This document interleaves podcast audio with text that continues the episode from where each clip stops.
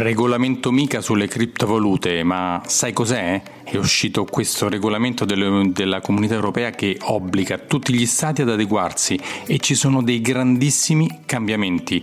Per spiegare bene cosa sta succedendo, cosa succederà, ho intervistato un esperto, l'avvocato Andrea Pantaleo, trovi il video sul mio canale YouTube Finanza Semplice e qui oggi ti metto l'audio, quindi se vuoi andarti a vedere la, la video intervista vai sul canale YouTube, lascia anche un bel commento commento se ti è piaciuto, se vo- cosa vorresti avere e se poi ti piace anche la parte dell'audio e sentirai solo questo, lascia le 5 stellette, un commento, insomma dimmi qualche cosa, fatti sentire e aiutami a diffondere queste notizie a sempre più persone, lascia un bel commento sul vario, sul, sulla piattaforma che stai ascoltando.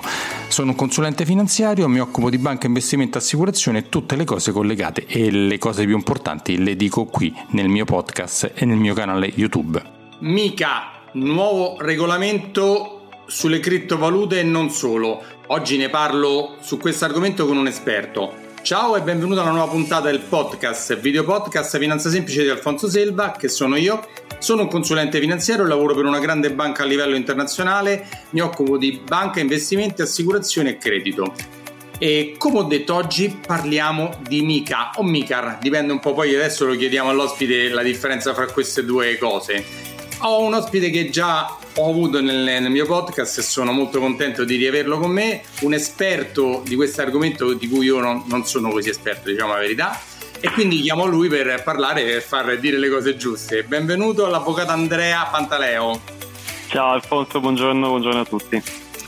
Andrea è un avvocato esperto nel settore finanza, banking e cripto chiaramente, quindi lui ne sa veramente un paccone. Se volete seguitelo su LinkedIn perché pubblica sempre molte cose in inglese, dovete sapere in inglese perché Andrea molte cose le pubblica in inglese, pur essendo italianissimo, però dai, scherzo Andrea, pure le cose italiane se volete essere sempre aggiornati su questi argomenti, seguitelo su LinkedIn. Andrea Pantaleo, dico bene? Su LinkedIn esatto. sei super attivo. Esatto, esatto. Sì, sì, eh, insomma, pubblicazioni abbastanza ricorrenti sui temi regolamentari di cripto. Senti, la prima domanda che sembrerà la più stupida. Mica o Micar? Spiegaci un po' perché molti dicono Mica, qualcuno dice Micar. Allora, in realtà sono, è la stessa cosa, nel senso che la R finale sta per regulation, quindi diciamo che la, la dizione corretta è o regolamento MICA o MICAR. Eh, il regolamento MICA è ovviamente una regolamentazione europea che disciplina il, le criptoattività, per market in crypto asset e quindi diciamo entrambe le opzioni sono valide. Allora, però possiamo dire che ormai l'hanno approvato perché questo è vero, no? È, giu- è definitivo. Sì. Cioè, l'hanno approvato. Quindi anche in Europa c'è un regolamento che regolarizza tutto il mondo cripto. Perfetto. Esatto. Perché? No, perché voglio fare questa precisazione? Perché sembra che solo in America sono avanti. Non è vero, forse siamo un pochino più avanti noi, anche se le banche italiane soprattutto sono un po' riottose, diciamo così, no? nel prendere atto di questa nuova regolamentazione europea che è più importante di quella nazionale perché lo sai meglio di me, in Italia moltissime banche le cripto no, non me ne parlate, non esistono, non le voglio sapere, cioè così. Mentre invece esiste una eh, da, da quanto? Un mese, da due mesi, da quanto è? Ah, è stata pubblicata in Gazzetta Ufficiale a fine giugno, quindi ah, pochissimo. Insomma, pochissimo quindi mh, mm, pochissimissimo. Però ci sono delle regole, quindi le banche, se volessero, potrebbero cominciare a lavorarci. Assolutamente sì, assolutamente corretto, anzi in realtà eh, diciamo, le banche e le, le, imprese di investimento, quindi diciamo, soggetti già autorizzati a prestare servizi di investimento su strumenti finanziari, con diciamo, la disciplina già presente da diversi anni, sono automaticamente autorizzate anche a prestare i servizi equivalenti su criptoattività, quindi sarebbe un accesso molto semplice e rapido, volendo, al mercato delle criptoattività perché basta una comunicazione all'autorità di vigilanza competente per poter iniziare poi la commercializzazione di criptoattività. È chiaro che insomma, eh, alcune autorità eh, di vigilanza nazionali anche italiane magari hanno un approccio un po' diciamo, prudente verso questo mercato e di conseguenza i soggetti da loro vigilati, legacy, banche, magari ci pensano due volte diciamo, prima di lanciarsi su, su, un mercato di questo tipo. Però diciamo, da quanto sappiamo eh, ci sono dei ragionamenti in corso e quindi è probabile che sia un, un mercato eh, a cui accederanno da qui a breve. Certo, su questa cosa bisognerà vedere perché da come sappiamo Panetta, che era il membro della BCE, che era il più contrario di tutti al discorso criptovalute, da ottobre sarà il nuovo governatore della Banca d'Italia. E quindi questa cosa è un po', un po' no? Hai toccato un tasto dolente, eh, non me ne voglia Panetta, ci mancherebbe anche altro, è giusto anche che ciascuno abbia le proprie idee, le proprie convinzioni, il proprio approccio e quindi non sono di certo io a doverlo mettere in discussione. È evidente che un, banca, un futuro governatore di Banca d'Italia che ha un approccio molto eh, sospettoso, mettiamola così, verso la criptoattività, ribadisco, a torto o a ragione, non sono io a doverlo giudicare, eh, certamente potrebbe un po' eh, limitare, ostacolare, rallentare l'accesso al mercato di questi soggetti.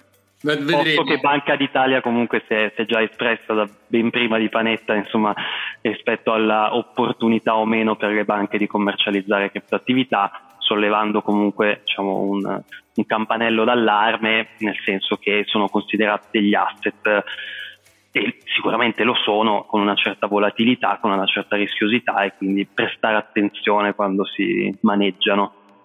Beh, ma se vogliamo andare sul discorso volatilità e pericolosità, se parliamo di azioni, ci sono azioni che hanno una, una volatilità ancora più alta dei bitcoin nei suoi, diciamo, al, il suo ciarpame tecnologico che sono tutto il resto del mondo, quindi quindi non è che quello è una cosa e il resto è tutta un'altra, perché se, se posso comprare un'azione qualsiasi sul mercato, oppure se posso comprare un BTP che l'altro anno ha perso anche fino al 50% perché il BTP ha più, lungo, ha più lunga scadenza, l'altro anno ha perso il 50%, e diciamolo, e allora forse, forse posso anche comprare un Bitcoin perché insomma cioè non è... Diciamo che eh, è, vabbè, Bitcoin, eh, lo dicono i dati, insomma è uno degli asset sicuramente più performanti degli ultimi anni, quindi sicuramente è un asset volatile ma che sul lungo periodo ha dimostrato di avere una tendenza di, di apprezzamento. È chiaro che poi eh, le criptoattività sono tante, sicuramente troppe, quelle presenti sul mercato. 20-30 mila? Sì, all'incirca più o meno quello è, è il numero, eh, legate a progetti eh, più o meno noti, conosciuti, validi, apprezzabili. più o meno truffe, diciamo così. Esatto, esatto, quindi chiaramente la fase cruciale è un po' la fase di selezione di quali criptoattività proporre. Certo. Questo sia diciamo, per i soggetti eh, istituzionali classici come possono essere le banche, le imprese di investimento, ma magari anticipiamo già un tema sarà anche un obbligo dei prestatori di servizi su criptoattività che non sono banche, non sono imprese di investimento, quindi gestori di piattaforme di negoziazione di criptoattività, ad esempio fare una due diligence su quali sono le criptoattività che hanno una determinata adeguatezza, hanno una determinata affidabilità, proprio eh, volta a tutelare no, il mercato e quindi i soggetti investitori che eh, le acquistano. Andrea, è come quando si quota una nuova azione sul mercato, ci sono i soggetti che valutano se quella società ha i requisiti patrimoniali di tranquillità per essere quotata e quindi poter arrivare sul mercato e raccogliere denaro. Cioè, non mi pare una cosa così sconvolgente rispetto a quello che già abbiamo visto su altre cose. Comunque, no, facevo questo cappello dell'amica perché è molto importante che l'amica regolamenta un settore e però sembra che nessuno voglia, eh, ci voglia entrare in questo settore, no? nonostante che poi anche il grandissimo cambio di, eh, di paradigma delle mega banche americane del più grande gestore che è BlackRock, che gestisce più di 10 mila miliardi, che ha chiesto alla SEC americana di quotare il suo un ETF diretto sui, sui bitcoin. Sì. E quindi appresso a lei poi c'è Invesco, insomma ci stanno tantissimi altri che vogliono fare questa cosa e sappiamo benissimo che le grandi banche americane hanno cambiato proprio da così a così, cioè da no assoluti, dicevano anche loro, anche BlackRock diceva che era, che era una truffa, adesso vuole fare l'ETF sul Bitcoin, no? Quindi... Eh sì, è chiaro che il, diciamo, negli ultimi anni si è sicuramente assistito a um, un apprezzamento da parte del mondo istituzionale tradizionale rispetto quantomeno a Bitcoin. Ecco, quindi chiaramente i prodotti basati su Bitcoin, che tra l'altro l'Europa già conosce perché gli ETP su Bitcoin in Europa ci sono. Sì, in Svizzera, eh, in Germania. In Germania, Austria sono anche quotati, mentre in Italia ancora non lo sono, eh, però insomma negli altri paesi di Rossone sono passaportati poi in Italia, quindi diciamo sono liberamente acquistabili. Dall'altro lato, ecco, eh, oltreoceano c'era sicuramente più diffidenza insomma, le, i fatti hanno dimostrato che Bitcoin sul lungo periodo è un asset performante e quindi eh, anche gli istituzionali classici eh. si sono convinti che è un prodotto che insomma, per certi tipi di portafoglio, per determinate esigenze, sicuramente ha un suo, ha un suo valore e quindi eh, eccoli lì. Senti, torniamo all'Amica, così abbiamo fatto un sì. po' una digressione perché l'Amica è un regolamento che regolamenta, sembra un gioco di parole, però le criptoattività. Sì. Ci racconti un po' come è strutturato, cioè qual è, cosa fa effettivamente per le persone normali, non per gli super esperti come te con parole semplici? Ma allora, il regolamento MICA è, è, un, re, appunto, è un regolamento, quindi che cos'è un regolamento? Ripetiamo, l'avevamo già un po' detto nella scorsa puntata sul, sulla parte di diciamo, decreto fintech e tokenizzazione di strumenti finanziari, ma per chi non l'ha seguito, il regolamento è una forma eh, legislativa europea che ha la caratteristica di essere direttamente applicabile all'interno di tutti gli Stati membri. Quindi i singoli Stati non dovranno, non saranno tenuti ad implementare la regolamentazione europea con delle leggi nazionali, ma il regolamento così come è scritto sarà già direttamente applicabile in tutti gli Stati. Questo che vantaggio dà al mercato europeo? Dà il vantaggio di avere delle regole comuni per tutti gli Stati, cioè non ci saranno almeno sulla carta, delle differenze fra le regolamentazioni a livello nazionale. Questa è una cosa molto importante che è un passo diciamo eh, ulteriore e diverso rispetto alla regolamentazione invece finanziaria classica che invece assume la forma della direttiva e quindi la direttiva dà delle regole generali che poi vengono implementate all'interno dei singoli stati membri con determinate differenze. Invece perché Andrea, scusa, un po' per ricordare le persone, è un po' come un GDPR europeo, perché il GDPR è uguale per tutti, no? Esatto, esattamente, esattamente. tutti lo, lo, conoscono, l'hanno sentito il discorso, è uguale in tutta Europa, questo sarà uguale in tutta Europa. Assolutamente sì, assolutamente sì. Poi è chiaro che ci possono essere delle minime differenze, ma insomma l'impianto generale sarà esattamente uguale. Quindi, eh, fatta questa premessa, il regolamento eh, ha si divide in tre grandi pilastri, cioè disciplina da un lato gli emittenti, quindi soggetti che decidono di emettere dei nuovi token su blockchain evidentemente e quindi eh, potenzialmente offrirli al mercato, quindi emetto dei token e poi li offro al pubblico, primo pilastro. Il secondo pilastro sono i prestatori di servizi su criptoattività, cioè coloro che in via professionale svolgono dei servizi che sono funzionali all'acquisto, alla vendita, allo scambio di criptoattività. Tipo le banche. Tipo le banche, le SIM, le imprese di investimento in genere. No? Cioè, okay. Per comprare una criptoattività vado da un prestatore di servizi su criptoattività. I famosi exchange di criptoattività rientrano nella categoria dei prestatori di servizi. E poi c'è una terza sezione che è quella relativa agli abusi di mercato e manipolazioni di mercato, che è l'impianto diciamo, volto a sanzionare, a prevenire ipotesi di manipolazione dei prezzi, di eh, sfruttamento di informazioni privilegiate, insomma diciamo un po' il meccanismo di market abuse che già conosciamo nel, nel mondo della finanza tradizionale. Quindi questi Musk, sono i tre pilastri. Musk non potrà fare più quello che fa in Europa quello ecco, che faceva prima. Ecco, Musk diciamo. quando fa un tweet uh, ci dovrà pensare attentamente da ora in poi sicuramente sicuramente sì, diciamo che sono condotte potenzialmente manipolative di mercato, cioè volte ad alterare la normale formazione dei prezzi di mercato. E quindi questi sono i tre grandi pilastri eh, che ricalcano un po' appunto quella che è la disciplina finanziaria classica, dove abbiamo la disciplina prospetto per la parte emittenti, quindi chi vuole emettere strumenti finanziari lo fa tramite un prospetto d'offerta, la parte prestatori di servizi su criptoattività corrisponde a quella dei delle imprese di investimento che offrono servizi su strumenti finanziari e la parte abusi di mercato corrisponde alla parte abusi di mercato eh, tradizionale. Quindi l'impianto è stato, è stato rispettato, diciamo non ci sono delle grandissime novità, ferme che chiaramente ci sono alcune norme che sono tipiche proprio del mercato cripto e che sono state pensate proprio in funzione della tipicità del servizio e degli asset ovviamente che vengono gestiti con i servizi. Senti, abbiamo detto che eh, l'hanno pubblicata in Gazzetta Ufficiale a fine giugno. Quando entrerà effettivamente in vigore? Diamogli una data? Allora, la, la data di efficacia di, di Mica il 30 giugno del 2024 per gli emittenti, alcuni emittenti, non, non, per tutti gli emittenti, poi magari ne parliamo più nello specifico, invece il 30 dicembre 2024 per i prestatori di servizi su questa attività. Okay. Quindi eh, diciamo da queste date chi vorrà mh, fare business in questo settore dovrà essere pienamente compliant con tutti gli obblighi che sono previsti dalla normativa. La normativa in realtà non si ferma qui, nel senso che eh, da adesso in poi ci sarà una normativa di secondo livello o di dettaglio che le, diciamo, i soggetti che sono stati individuati dal regolamento MICAR come competenti per emanare questa regolamentazione di dettaglio appunto mh, inizieranno a far uscire da qua fino alla data di piena efficacia.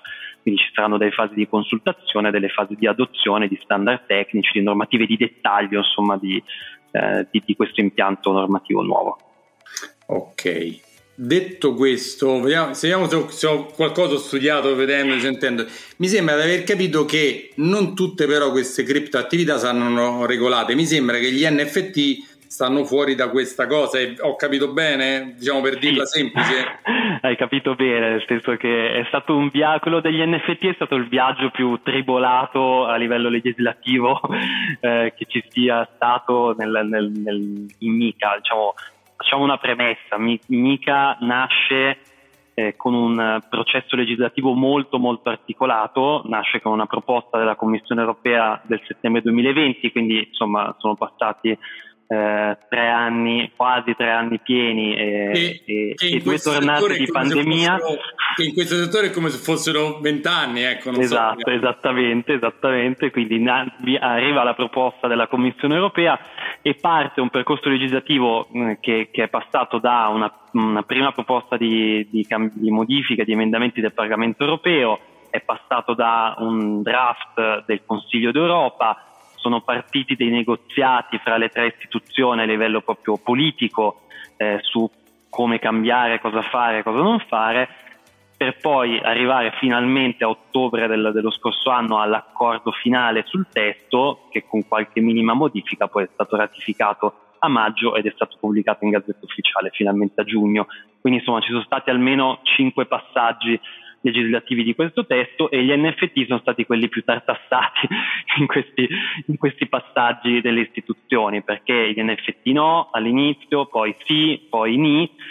Insomma, siamo arrivati per farla breve al testo definitivo per il quale gli NFT non sono regolamentati da MICA a determinate condizioni, cioè non sono regolamentati da MICA a condizione che siano effettivamente dei non fungible token, cioè che siano dei token siano a livello tecnico non fungibili, quindi, ma questo è proprio è la tecnologia che lo prevede, che abbiano un identificativo unico, ma che siano collegati a degli asset che siano effettivamente non fungibili.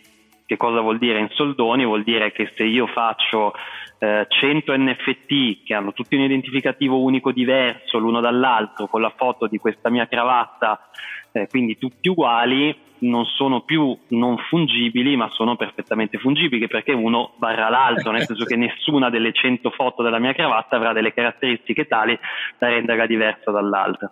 E quindi, insomma, il legislatore ha detto in questi casi allora non sono più degli NFT, ma sono nella sostanza degli altri token e quindi probabilmente rientreranno nella, nella regolamentazione. Però possiamo dire che in generale i veri NFT sono, sono sicuramente esclusi.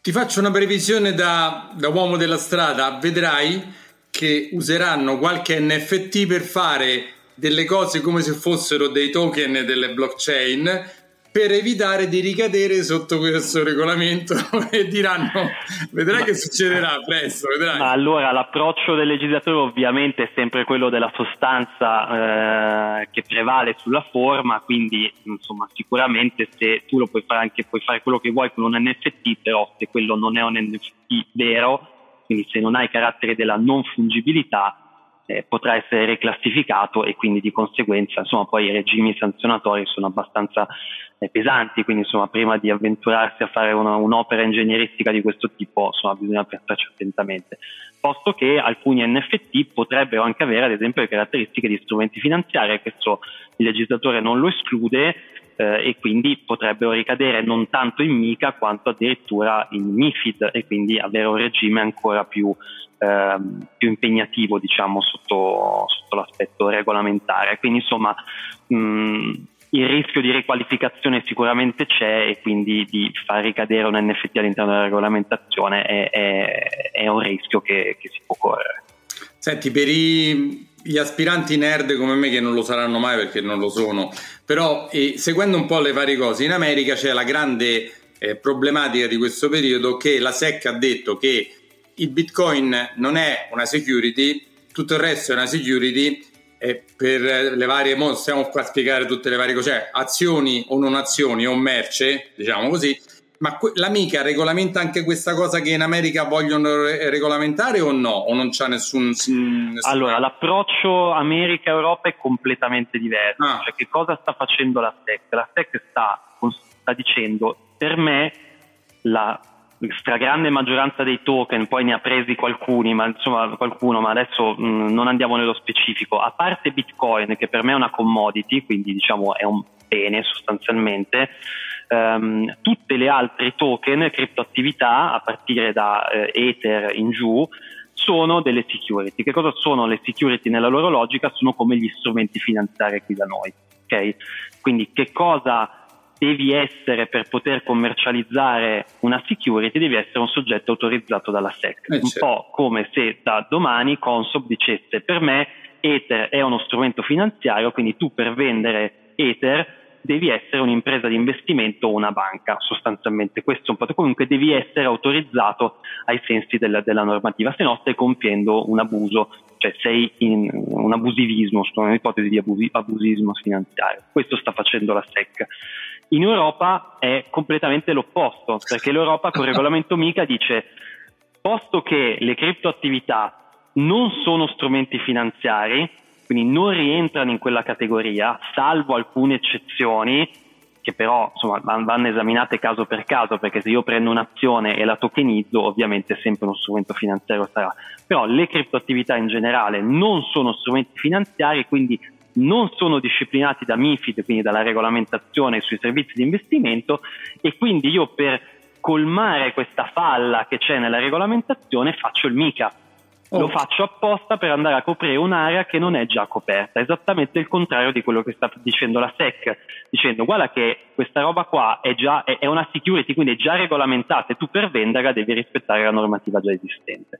Quindi questa è la differenza macro. E ovviamente gli operatori in America stanno dicendo sì, però tu mi devi spiegare come, a che condizioni, e, insomma, devi fare chiarezza su questo aspetto perché non puoi dire il token A, il token B è una security, il token C, il token D invece no. Cioè, loro hanno questo test che si chiama AWI test, che insomma, è, è un, uh, insomma, un, elenco di requisiti e caratteristiche che un asset, che se un asset ha, allora può essere considerata una security.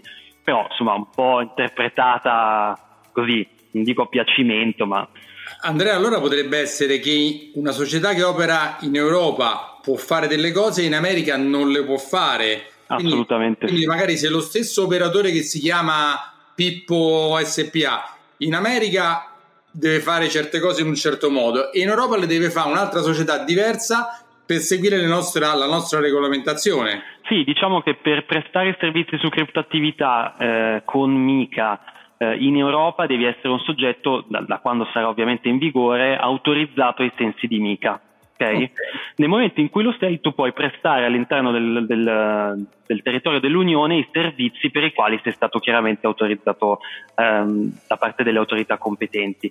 Che cosa non puoi fare? Non puoi andare a prestare quei servizi negli Stati Uniti perché? Perché secondo la SEC probabilmente avrai bisogno di una licenza locale ai sensi della loro normativa sulle securities, però non su, sulle criptoattività. Certo, okay? certo. Di contro, ma questo ovviamente è abbastanza un parallelismo, se tu sei un soggetto che è autorizzato ad esempio negli Stati Uniti per qualsiasi attività, non automaticamente puoi venire a prestare i tuoi servizi all'interno dell'Unione perché hai bisogno comunque di una licenza all'interno dell'Unione Europea. Ovviamente sono due entità completamente distinte, quindi viaggiano con le, con le loro regole però diciamo che fino ad adesso chi prestava servizi in Europa su criptoattività lo faceva e poteva farlo senza licenza, nessuno ha mai detto sostanzialmente, ha mai sollevato eh, un, un, allarme in questo senso perché effettivamente la normativa consentiva di farlo, fermi, presidi antiriciclaggio, insomma e quant'altro.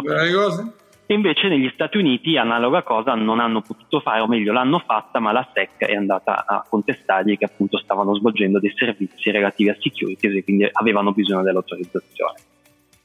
Senti, molto velocemente affrontiamo un attimo gli obblighi dei, dei, di questi tre soggetti che hai nominato, partendo dagli emittenti, cioè quelli che si inventano, tra parentesi, un token da emettere. Tutti conoscono il Bitcoin, moltissimi Ethereum, poi ce ne stanno tantissimi altri ma adesso ognuno ha fatto un po' come gli pareva, diciamola sì. così, no? così hanno fatto siccome ognuno si alzava la mattina, ne creo uno. Esatto. Oggi poi, molto semplicemente, ma allora adesso cambiano diverse cose. Intanto la cosa interessante e curiosa è che Bitcoin e Ether non sono disciplinati da mica per la parte emittenti e non è che non lo siano nel caso di Bitcoin probabilmente perché non si riuscirebbe a capire verso chi indirizzare determinati obblighi posto che è un protocollo completamente decentralizzato, però in generale sono escluse dalla regolamentazione emittenti tutte le criptoattività che sono, eh, diciamo, eh, vengono eh, create come ricompensa per il mantenimento della blockchain. Quindi tendenzialmente quelle che noi chiamiamo proprio criptovalute, cioè quelle native della blockchain che fungono da eh, ricompensa per i validatori delle transazioni come appunto Bitcoin o Ether, eh, non sono disciplinate da mica lato emittenti, ma sono disciplinate lato prestatori di servizi, quindi chi offre eh, come servizio, non so, l'exchange che vende Bitcoin ovviamente eh, sarà regolamentato mica anche se Bitcoin non è regolamentato per la parte emittente. Faccio questa piccolissima premessa perché è un po' curioso, ma così è.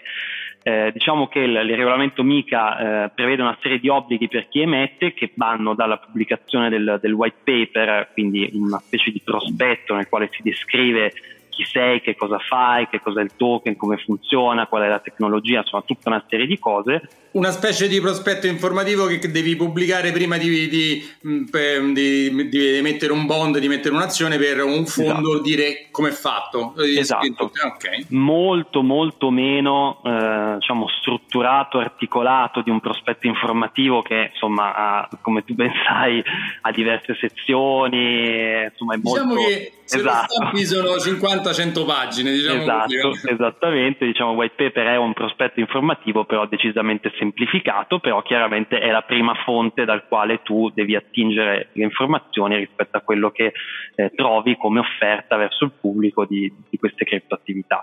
Eh, per i token più semplici, diciamo, eh, è prevista la pubblicazione del, del white paper, ma non necessariamente la previa approvazione da parte dell'autorità di vigilanza per i token un po' più sofisticati, che vengono chiamati diciamo, in gergo stablecoin, secondo la dizione di, di Mica, asset reference token, cioè sono dei token che hanno un obiettivo che è quello di mantenere un proprio valore stabile agganciandosi a un paniere di asset sottostanti, un po' diciamo come se fosse, prima hai nominato eh, gli ETF, insomma possiamo dire più o meno che sono simili a questi. E per le stablecoin invece c'è ci sono degli obblighi aggiuntivi perché? Perché essendo lo stablecoin appunto una, una criptoattività che a differenza delle altre ha molta meno volatilità perché si prefigge l'obiettivo di mantenere il suo valore stable, quindi stabile, il legislatore ha detto secondo me potrebbe essere utilizzato come strumento di pagamento più degli altri token e quindi è necessario che ci sia un regime un po' più severo.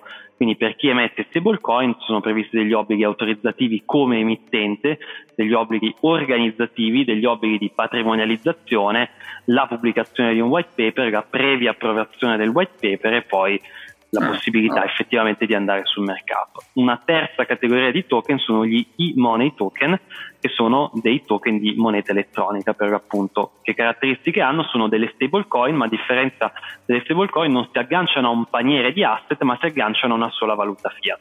Quindi se io domani faccio un token che è agganciato esclusivamente all'euro, per il MICA quelle equivalgono a moneta elettronica Okay? Moneta elettronica viene gestita da istituti di moneta elettronica o enti creditizi, emessa da eh, istituti di moneta elettronica o enti creditizi e quindi sostanzialmente il regime è analogo. Quindi se io voglio emettere un e-money token devo essere o un ente creditizio o un istituto di moneta elettronica, quindi devo avere un'autorizzazione di una certa categoria per poterlo fare. Vabbè, Andrea, diciamo che l'hanno fatto per evitare tutte quelle zozzerie che hanno prodotto nel passato così dal, dal nulla e diciamo che almeno devi fare una certa pubblicazione, spiegare, vedere, ti controlla, quindi un minimo rispetto a prima. Eh. Certo che se tu pensi che oggi il, diciamo, i token che hanno una, uh, un volume di scambi, di utilizzo maggiore sono ad esempio gli USDC, cioè il, la stable coin emessa da Circle che è agganciato al dollaro,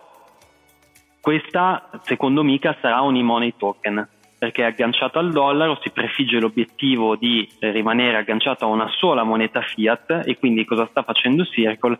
Ha già fatto l'application per essere autorizzato come istituto di moneta elettronica e quindi chiaramente è un, questo un passaggio che cambia un po' le regole perché fino a ieri diciamo, operava liberamente senza nessun tipo di organizzazione autorizzazione, invece adesso per continuare a poter emettere e far circolare questi token deve eh, insomma, deve essere registrato e autorizzarsi come un soggetto appunto come istituto di moneta elettronica o alternativamente come un ente credito come una banca insomma. Quindi cambiano un po' le regole del gioco con Mica insomma non è Senti, invece dal lato mh, prestatori di servizi, cioè diciamo banche finanziarie, exchange, questa parte qua, quelli che lo trattano come, come, li, come che cosa gli cambia? Come, come, ti dicevo prima, diciamo, i soggetti che sono già autorizzati alla prestazione dei servizi di investimento sono automaticamente autorizzati per le cripto, quindi non devono richiedere una licenza aggiuntiva né devono rifare il percorso autorizzativo che ave- hanno già fatto per i servizi per i quali sono già autorizzati. Quindi in soldoni oggi un'impresa di investimento che vende eh, in negoziazione azioni domani lo potrà fare con i bitcoin, basta mm. che lo comunica l'autorità di vigilanza. No. Basta. Questo Semplice. Semplice per chi lo volesse fare, poi vedremo se così sarà, visto che come abbiamo parlato all'inizio. Invece per i soggetti, diciamo i nuovi operatori di mercato, quindi coloro che prestano servizi su criptoattività e non sono autorizzati come imprese di investimento e quindi ai sensi del, della normativa di MIFID 2 c'è un processo autorizzativo che devono intraprendere per farsi autorizzare. Per passare questo processo autorizzativo devono avere certi requisiti.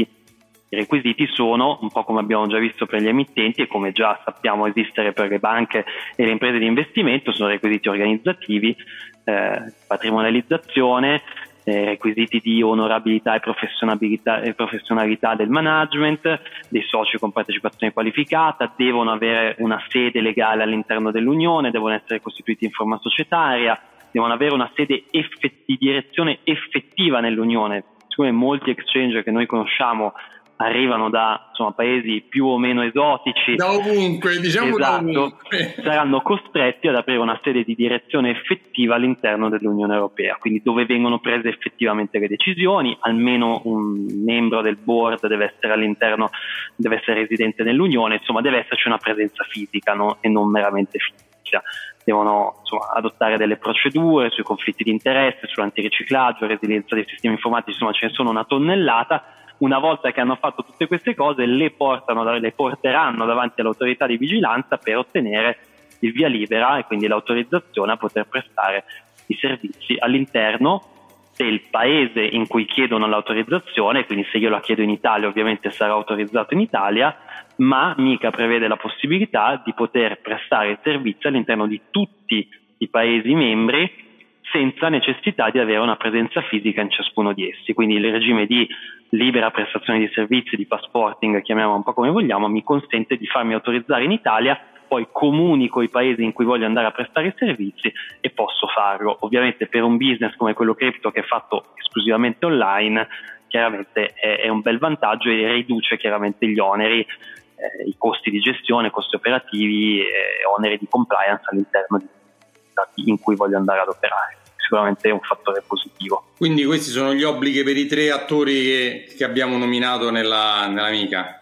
Sostanzialmente sì, sostanzialmente sì. Mi sembra di capire da come me l'hai spiegato te che ci sarà un mercato molto più regolamentato, molto più tranquillo, con eh, speriamo, dico meno possibilità che succedono tipo rock trading o FTX a livello internazionale perché se non mi sbaglio sempre seguendo, eh, io dico sempre, poi tu mi smentisci se dico cavolate, saranno anche separate le attività da quelle dei clienti, da quelle della banca, da quelle, cioè è come oggi avviene, faccio, io faccio sempre l'esempio più su quello che tutti conoscono, il fondo di investimento è controllato da tre entità diverse c'è il controllore del controllore del controllore, quindi la banca, c'è la banca depositaria, la banca che lo emette, l'emittente, ognuno non può fare, perché ognuno controlla l'altro. E quindi mi sembra che l'amica ricalchi un po' questo discorso. Per... Eh, qua, ti de- qua, ti devo contraddire invece. Ah, Nel senso che ci sono regole sicuramente eh, più, più stringenti ma sicuramente non sono regole sufficienti ad evitare un caso FTX2, nel senso che sono regole eh, diciamo organizzative, okay? ma io posso organizzarmi tranquillamente secondo i canoni di Mica, ma se voglio comunque fregare le criptoattività ai miei clienti, tendenzialmente lo posso fare lo stesso. Lo so che do una bruttissima notizia. Non è una buona ma, notizia questa. Ma così, ma così è. Perché? Perché quella diciamo, separazione dei ruoli di cui tu stavi parlando prima, diciamo che non è così eh, marcata ed evidente all'interno di Mica. Lo è per quanto riguarda i fondi, quindi se io ricevo eh, moneta fiat dai miei clienti sono obbligato a depositare presso un ente creditizio su conti separati rispetto ai miei. Okay? Questo okay. sicuramente quindi li detiene un ente terzo e questo è chiaramente una buona notizia. Ma le criptoattività non sono tenute obbligatoriamente a subdepositare presso enti terzi. Infatti uno dei servizi principali è proprio quello di custodia. Quindi io custodio Andrea Pantaleo, autorizzato, secondo quanto ci siamo detti prima, custodisco per tuo conto, Alfonso Selva, le tue criptoattività. Che cosa vuol dire custodire le criptoattività? Vuol dire che io ho le chiavi private del wallet per poter movimentare quelle criptoattività. E se io sono un soggetto diciamo, che ho delle intenzioni eh, non propriamente benevole nei tuoi confronti, posso decidere di spostare quelle tue criptoattività dal tuo wallet, cioè dal wallet che dovrebbe essere il tuo a mia custodia, a un altro wallet che io decido che potrebbe essere un mio secondo wallet dove voglio spostare le criptoattività. Quindi chiaramente qual è il, il presidio volto ad evitare tutto questo è che il management di questi soggetti deve avere certe caratteristiche, non posso prendere qualsiasi persona, devono avere delle eh, credenziali, quindi dei, appunto quello che dicevo prima, requisiti di onorabilità, professionalità, competenze, quindi diciamo si va un po' a selezionare al, come è la struttura apicale di questi soggetti più che nella struttura operativa. Io insomma, continuo a dire che su questo mh, mm, eh, diciamo, eh, la tecnologia blockchain consentirebbe in maniera eh, abbastanza semplice una segregazione effettiva, completa anche per il caso di, di, di custodia delle criptoattività, però insomma probabilmente è un passaggio eh, ulteriore che magari verrà fatto e insomma sperando che non si, Andrea, non si presentino casi così. Anche perché Andrea in Italia ce l'abbiamo uno o due custodi che fanno segregazione fatta bene, assicurata. Adesso non diciamo il nome, ma sì. se va, va, a cercare, c'è. Quindi sì. speriamo che le grosse banche o i grossi istituti si rivolgono, per esempio, a questo che già c'è o qualcuno che sarà creato che ha le caratteristiche di dare tutte le garanzie a chi si rivolge a loro, no? Perché di essere assicurati, di separare proprio fisicamente, di, di, cioè perché se uno vuole, come hai detto te, tecnicamente, tecnologicamente si può fare. Sì, si può fare sicuramente. Si può fare, si può fare, ci sono appunto, come dicevo prima, eh, i soggetti che tu prima stavi menzionando hanno adottato dei presidi tecnologici che limitano fortemente, se non impediscono addirittura questa possibilità. E quindi mh, diciamo, mi sarebbe piaciuto leggere in Mica mh, tutto questo, ma insomma al momento non ce l'abbiamo. Voi, diciamo, vi avranno anche chiesto dei commenti, immagino, a voi esperti del settore, no? Ci sarà un panel, gliel'avete fatto presente? No, in realtà eh, il processo legislativo di Mica non si è svolto con consultazione pubblica eh, quindi diciamo, non sono stati interpellati eh, esperti mh, o, o, presunti tali insomma, dal pubblico. Sicuramente c'erano dei comitati costituiti ad hoc e in più c'erano delle associazioni di categoria che interloquivano però più che altro su mi viene da dire sicuramente anche su questioni tecniche, ma più che altro su questioni un po' più politiche, eh, diciamo di industria in generale, piuttosto che di, appunto, di, di accorgimenti tecnici. È chiaro che insomma mh, ci sono dei, secondo me permangono alcuni rischi, obiettivamente è inutile nascondersi dietro un dito eh, e quindi sicuramente l'affidabilità dei soggetti eh, a cui ti rivolgi e il loro sistema di, di custodia insomma sicuramente è, è, un fattore principale da, da tenere in considerazione. Magari penso che le autorità tramite tutte le regolamentazioni che chiedono selezioneranno un determinato diciamo, numero di società molto molto ristretto che dà almeno sulla carta delle caratteristiche di sicurezza e tranquillità. Immagino che faranno questo perché, visto che non hanno fatto una regolamentazione tecnologica per farlo, eh, come hai detto tu, selezionano solo quelle che danno tutte le, le, le più grandi affidabilità. Sì, diciamo che ad esempio uno degli elementi potrebbe essere il fatto che nel processo autorizzativo una delle cose che devi dire all'autorità è come stai segregando e separando i fondi dei clienti, no? le criptoattività dei clienti. Quindi probabilmente magari a livello di standard tecnici potranno esserci delle indicazioni in questo senso, quindi se uno ti dice no no ma io ho un wallet che non è custodito da nessuno e tutti, possono, tutti i miei dipendenti lo possono eh, come dire, manovrare, allora probabilmente l'autorità dirà magari non è sufficiente per poterti dare l'autorizzazione. Lo vedremo, insomma, questo sarà chiaramente un aspetto più tecnico operativo e, e di prassi, quindi vediamo un attimo come si svilupperà.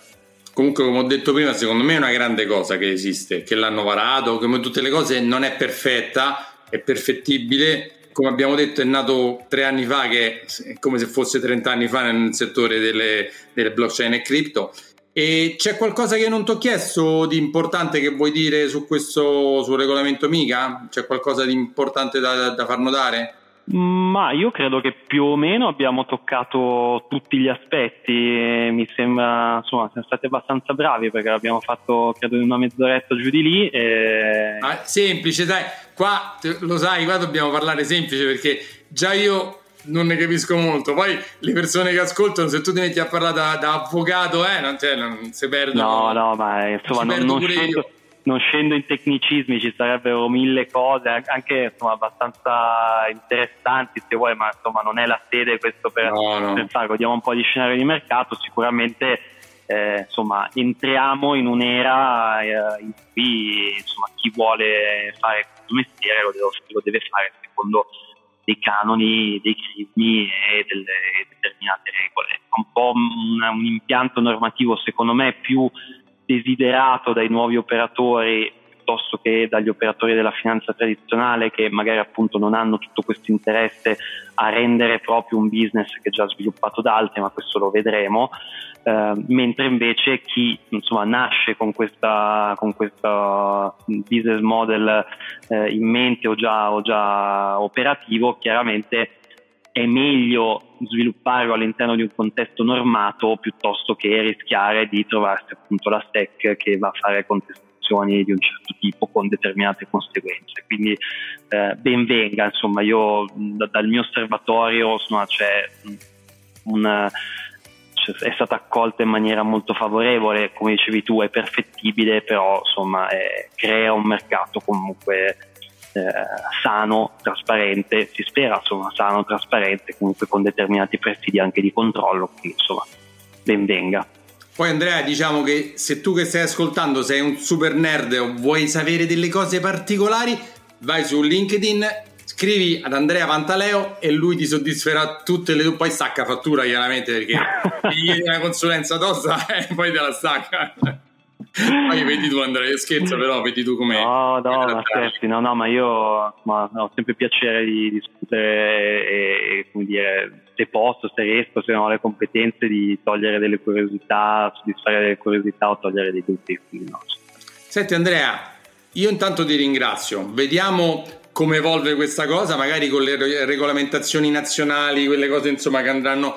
Ci risentiamo i prossimi mesi su questa cosa se c'è degli aggiornamenti e le cose da spiegare meglio. Se uscirà qualche altra cosa strana, ti richiamo perché così ce la spieghi semplicemente a me e a, tutti, a tutte le persone che ci seguono in modo che io un po' l'ho capita meglio. Speriamo che chi ci segue l'abbia capita meglio. Tu sei sempre molto bravo a usare parole semplici, non da avvocato. Complimenti, davvero, perché il, chi è più bravo riesce anche a semplificare le cose. Quello, quello, che invece poi non le riesce a semplificare vuol dire che insomma secondo me non l'ha capito tanto bene già lui.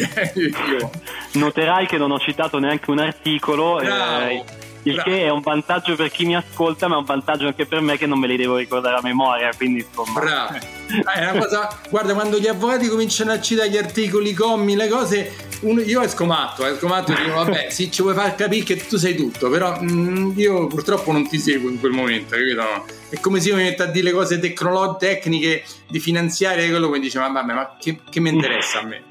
Senti Andrea, veramente grazie, grazie, grazie. Grazie a te, grazie a te e ci sentiamo alla prossima. Se cercate Andrea, complimenti. Se vi serve qualsiasi consulenza sul discorso eh, finanziario o bancario, sapete dove trovarmi: alfonsoselva.it, info Alfonso Selva. Sono qui su eh, link, sì, su link, diciamo, si dice, sono qui su podcast Finanza Semplice o su YouTube. Mi cercate, mi scrivete e qualsiasi cosa, o me o Andrea.